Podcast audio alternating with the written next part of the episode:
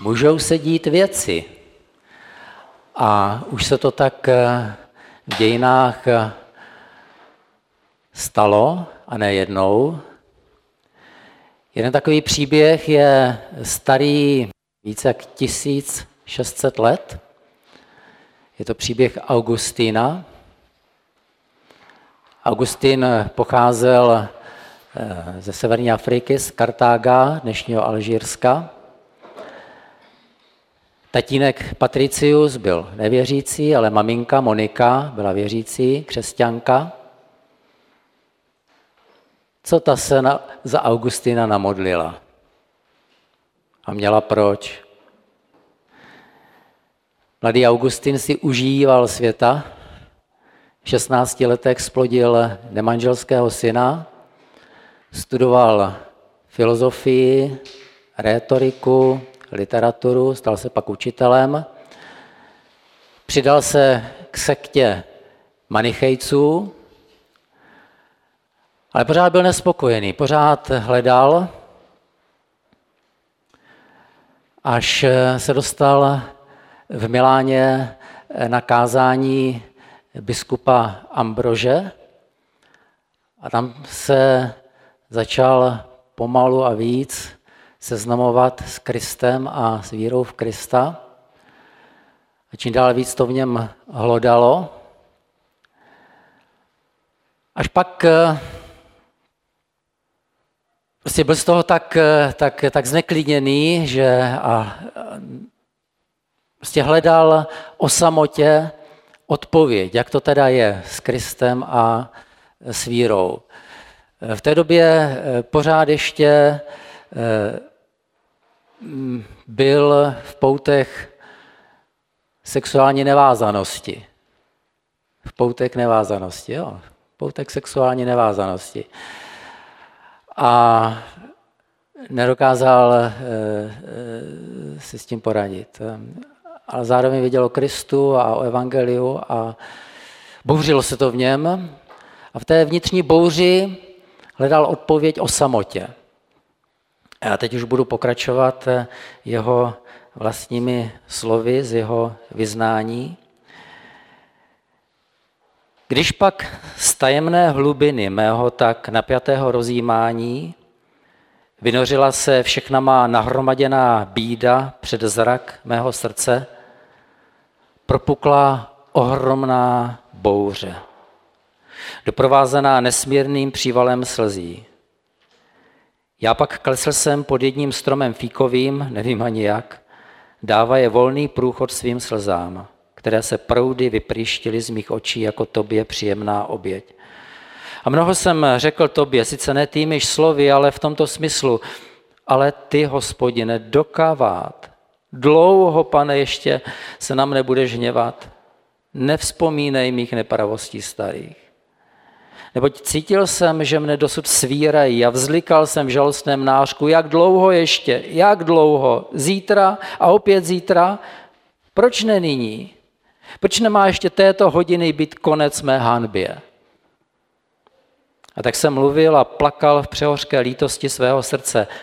A aj, ze sousedního domu slyším hlas, jako hocha nebo dívky, jež zpívajíc často opakuje – vezmi čti, vezmi čti. Ustnul jsem a změnив tvář svou, počal jsem usilovně přemýšlet, zda děti při některé hře nespívají něco podobného. Nemohl jsem si vzpomenout, že bych kdy něco podobného slyšel.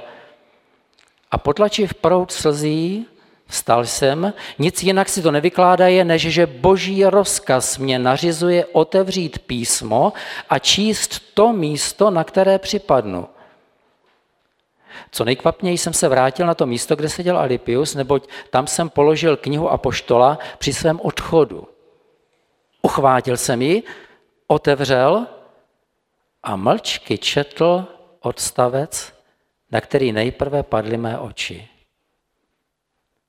Ne v hodování a opilství, ne v smilstvu a nestydatostech, ne ve sváru a závisti, nýbrž Oblečte se v Pána Ježíše a nemějte péče o tělo tak, aby povstávali chtíče. Nechtěl jsem déle číst, nebylo toho třeba. Neboť s dočtením posledních těchto slov vzešlo světlo jistoty v mém srdci a rozptýlilo všechny temnosti mých pochybností. Bylo to možná někdy touto dobou, srpen roku 386. Jednou větou z listu Římanům Bůh radikálně změnil život Augustína, výrazně ovlivnil celou církev na další staletí, tisíciletí a my z něj čerpáme dodnes. Bacha na to. Je to nebezpečné čtení. Tak Ondřeji, vezmi a čti. Římanům 13, 11 až 14, tam je ta věta, kterou jsme četli už od Augustína. Víte přece, co znamená tento čas. Už nastala hodina, abyste procitli ze spánku. Vždyť nyní je nám spása blíže, než byla tenkrát, když jsme uvěřili. Noc pokročila, den se přiblížil. Odložme proto skutky tmy a oblecme se ve zbroj světla. Žijeme řádně jako za denního světla, ne v hýření a opilství, v nemravnosti a bezúznostech, ne ve sváru a závisti, nýbrž oblečte se v Pána Ježíše Krista a nevyhovujte svým sklonům, abyste nepropadli vášní. Dnes tu máme vlajku táborovou z dorosteneckého tábora. I není malý princ a liška. Krásná vlajka, že? A krásný tábor to byl, byl. Ještě, se, ještě si něco dovíme. Eh, mně se eh, k dnešnímu eh, tématu hodí jedna epizoda z Malého prince. Malý princ potkal obchodníka se znamenitými pilulkami, utišujícími žízeň. Poslouchejte. Když člověk polkne jednu týdně, nemusí už pít. Proč to prodáváš? zeptal se malý princ. Je to velká úspora času, odpověděl obchodník. Znalci to vypočítali, ušetří, ušetří se 53 minuty za týden. A co se udělá s těmi to 53 minutami? No, co kdo chce? Kdybych já měl 53 minuty na zbyt, řekl si malý princ, šel bych docela pomaloučku ke studánce. tak, čas, čas, čas. Každému tiká stejně, co s ním uděláme, jak ho využijeme. No podle toho, co považujeme za důležité. A to nejdůležitější je, o čím? Neviditelné. Musíme hledat srdcem, jak pravil malý princ. Tak tož pojďme hledat srdcem a nechme se vést při tom božím slovem, tak jak jsme je četli. Slovo boží, tak jak je duch boží vdechl apoštolu Pavlovi. Takže v listu Římanům dnes máme 11. až 14. verš v kapitole 13. Tak zase pojďme pomaličku. Toto je ta naše studánka. Tady pijeme. Tak, takže vychutnejme si Boží slovo. Větu po větě. Takže začneme v jedenáctém verši. Víte také, jaký je čas, že už nastala hodina, abyste procitli ze spánku. Vzpomínáte? Teď ke spaní vhodná chvíle není. Je za pět minut dvanáct a čas nechce stát, každý ví, co? Časy se mění. Zpívali ve zlatých 60. Golden Kids, Kubišová, Vondráčková a Neckář, eh, českou verzi písně Boba Dylana The times they are changing. Časy se mění. Takže lidi, proberte se, je nejvyšší čas. A zítra už může být pozdě. Život utíká hrozně rychle. A žádný okamžik nevrátíš zpátky. Takže hlavu vzhůru lidi, dokud je čas. To je dnešní téma. Hlavu vzhůru, jako když stojíš pod pražským orlojem. Co vidíš? Ciferník, který odměřuje čas neúprosně a každému stejně. Tak jak s tím časem naložíš? Jsou tam taky postavy, sochy. Naložíš s ním jako ten lakomec, co tam potřásá s měšcem? Nebo s ním naložíš jako ten marnivec, co se stále vzhlíží v zrcadle? Nepromarni svůj život, protože na druhé straně je kostlivec, který otáčí přesýpacími hodinami a zvoní umíráček. A nevíš, kdy to přijde. Takže nepromarni svůj život. Díváš se na orloj a zvedni hlavu ještě trošku výš. A co uvidíš? Jednou za hodinu. Apoštoly. Apoštoly. Apoštoly to znamená vyslance Ježíše Krista.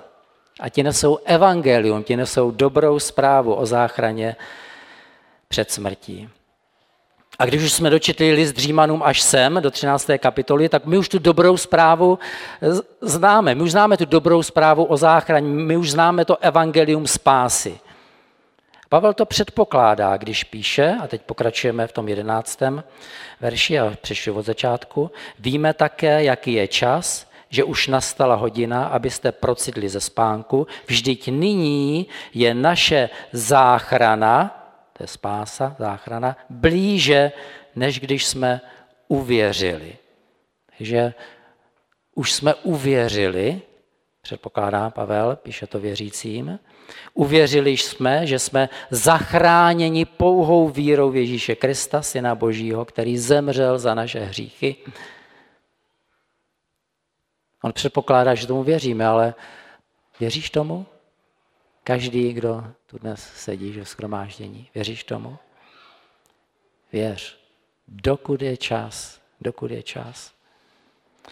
Protože teď je příležitost a nevíš, jestli bude další. A my, kteří už jsme uvěřili, tak víme, že čas nezadržitelně spěje ke konečnému naplnění. A my jsme zase o něco blíž plnému životu s Kristem. A Pavel to vyjadřuje obrazně, pokračujeme dál ve 12. verši. Noc pokročila, den se přiblížil. Odložme proto skutky tmy a oblečme zbroj světla. Takže temná noc tady představuje zlo a světlo dne, pak dobro. Takže co máš v srdci? Černou díru sebezalíbení nebo slunce Kristovy lásky? A jestli ti už v srdci září Kristus, tak ho také obleč. Prostě chovej se tak, žij podle toho, jak píše Pavel. A teď pokračujeme ve verši 13. 14. dočteme ten odstaveček. Žijíme řádně, jako ve dne, ne v hýření a opilství, ne v chlípnostech a bezúznostech, ne ve sváru a závisti, nýbrž oblečte se v Pána Ježíše Krista a nepečujte o tělo, abyste vyhovovali jeho žádostem. Tak to jsou eh, ty dva verše, ta věta, co změnila život Augustína. Augustinovi v tu chvíli zazářil v srdci Kristus A on potom svým chováním Krista oblékl. A když máme tady obléct Krista, tak se podívejme na Ježíše, jak on žil, jak on se choval. Tak jak to čteme v evangelích? Eh, vidíme, že se eh, pohyboval mezi různými lidmi, i mezi těmi, co si užívali světa, eh, byl často zván na hostiny, nepochybně jako oblíbený společník, vysedával tam i s těmi opilci, přicházely k němu nevěstky, až tak, že si na něj někteří ukazovali, hle, člověk žrout a pijan vína, přítel hříšníků. No ano, Ježíš přítel hříšník. to, to jo, to rádi zpíváme, vyznáváme, protože mezi ně patříme. Ježíš přítel hříšných, neštítil se jich, nevyhýbal se jim a zřejmě si s nimi i připil, proč ne, ale že by se přežíral a opíjel, to byla sprostá pomluva. Ne, že by mu nechutnal život, naopak jemu chutnal život, proto se nespokojil s málem. Ježíš nebyl z těch lidí, o kterých Komenský říká, že se vědomně a dobrovolně zařazují mezi zvířata. Totiž vystačit si jen eh, s uspokojováním vlastních eh, potřeb, nebo jak tady Pavel píše, vyhovovat svým tělesným, to je hříšným žádostem, tak to je podle Komenského, cituji, tupost zcela živočišná. A mnozí ani víc nehledají. Ale to není život. Pro zvíře možná jo, ale ne pro člověka. To je živoření. Takže nespokoj se s málem, jako Ježíš se nespokojil s málem. Obleč Ježíše Krista. Ježíš se nespokojil s málem a proto taky nikomu nezáviděl. On neměl důvod závidět lidem, kteří si dopřávají kde co a stejně v tom nenacházejí, ani nemůžou najít uspokojení. Náhražky neměl Ježíš zapotřebí. A ty taky ne. Takže není co závidět. Ježíš si vychutnával plnost života tím, že naplňoval boží vůli. Svým učedníkům vysvětloval, můj pokrm jest, abych činil vůli toho, který mě poslal a dokonal jeho dílo. Ano. Naplnit boží vůli, zjevit boží lásku a milost, oslavit Boha Otce. Toho uspokojovalo víc, než si jen užívat světa. A přitom ale žil v tomto světě, který je plný svodů a zakusil všechna pokušení jako my, to ano, jenže se nenechal svést k hříchu, jak čteme v listu Židům ve 4. kapitole, v 15. verši. Ježíš byl a zůstal světlem uprostřed tmy. A svým učedníkům šel příkladem, když je učil, cituji, mějte se na pozoru, aby vaše srdce nebyla zatížena nestřídmostí, opilstvím a starostmi o živobytí a aby vás onen den nepřekvapil jako past, zaznamenal Lukáš v 21. kapitole. A jak Ježíš učil, tak i žil, takže dívejme se na Ježíše, jak žil a v čem nám šel příkladem. Takže dívej se na Ježíše a obleč Kriste, jak píše Pavel. Obleč Kriste. Jestli si tě získal, jestli tě upoutal, tak začni přemýšlet jako on a žít jako on. A tím myšlením začni, protože tak nás tomu i Pavel eh, vede už od začátku 12. kapitoly, kde píše a nepřizpůsobujte se tomuto věku, nebož proměňujte se obnovou své mysli. abyste mohli zkoumat, co je Boží vůle, co je dobré, přijatelné a dokonalé. Boží vůle. Jaká je Boží vůle? Tak když eh, si připomeneme vlastně tu, tu myšlenku z minulého týdne eh, eh, v ve 13. kapitole 10. verš, naplněním zákona je tedy láska. To je boží vůle, láska.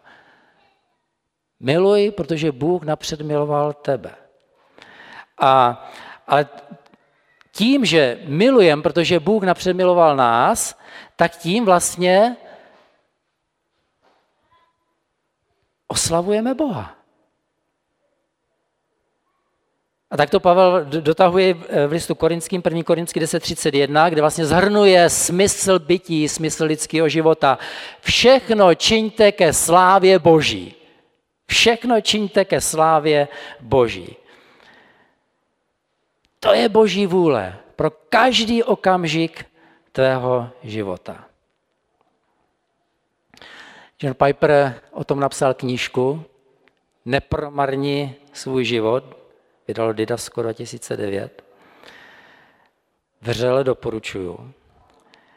Piper v ní eh, popisuje svou cestu hledání smyslu žití, až do té chvíle, kdy, cituji, jsem byl zachráněn od promarněného života.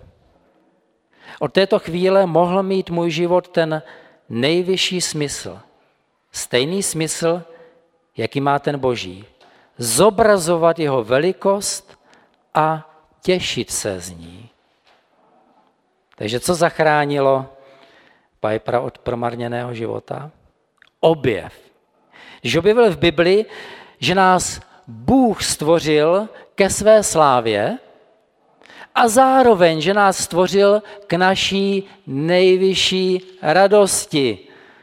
To dvojí, boží sláva a naše radost, to není buď a nebo, ale zároveň, a to je ten citát, co jsme slyšeli od Jendy v úvodu ve chvalách, John Piper, to je jeho nejoblíbenější teze a ústřední teze všech jeho knížek. Bůh je nejvíce oslaven v nás, kdy, když my jsme nejvíce uspokojeni v něm. Ještě jednou. Bůh je nejvíce oslaven v nás, když my jsme nejvíce uspokojeni v něm.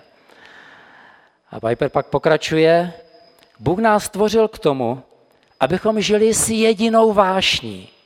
Ve všech oblastech života radostně zobrazovat jeho nejvyšší vznešenost. Promarněný život je život bez této vášně. Bůh nás povolává k tomu, abychom se modlili, přemýšleli, snili, plánovali, pracovali ne k vyvýšení nás samotných, ale k jeho slávě ve všech oblastech života. Doporučuji, přečti si celou knížku, nebude to ztracený čas. A čas je drahý. A tak se modlíme s Mojžíšem, nauč nás počítat naše dny, ať získáme moudrost srdce. Každý den každá hodina, každý okamžik jsou nesmírně cené. Ubíhají nám všem stejně a nejdou vrátit. Takže nespokojuj se s laciným životem. Nepromarni svůj život. Hleď na Krista a nechej se uchvátit Kristem a svým chováním obleč Krista a nestyď se za něj. A řekni o něm lidem, ať taky nepromarní svůj život. Ať taky najdou v Kristu největší radost a nejhlubší uspokojení. A tak, ať ze všech našich životů zejde Kristu sláva. Ať zazáří Boží sláva. Amen.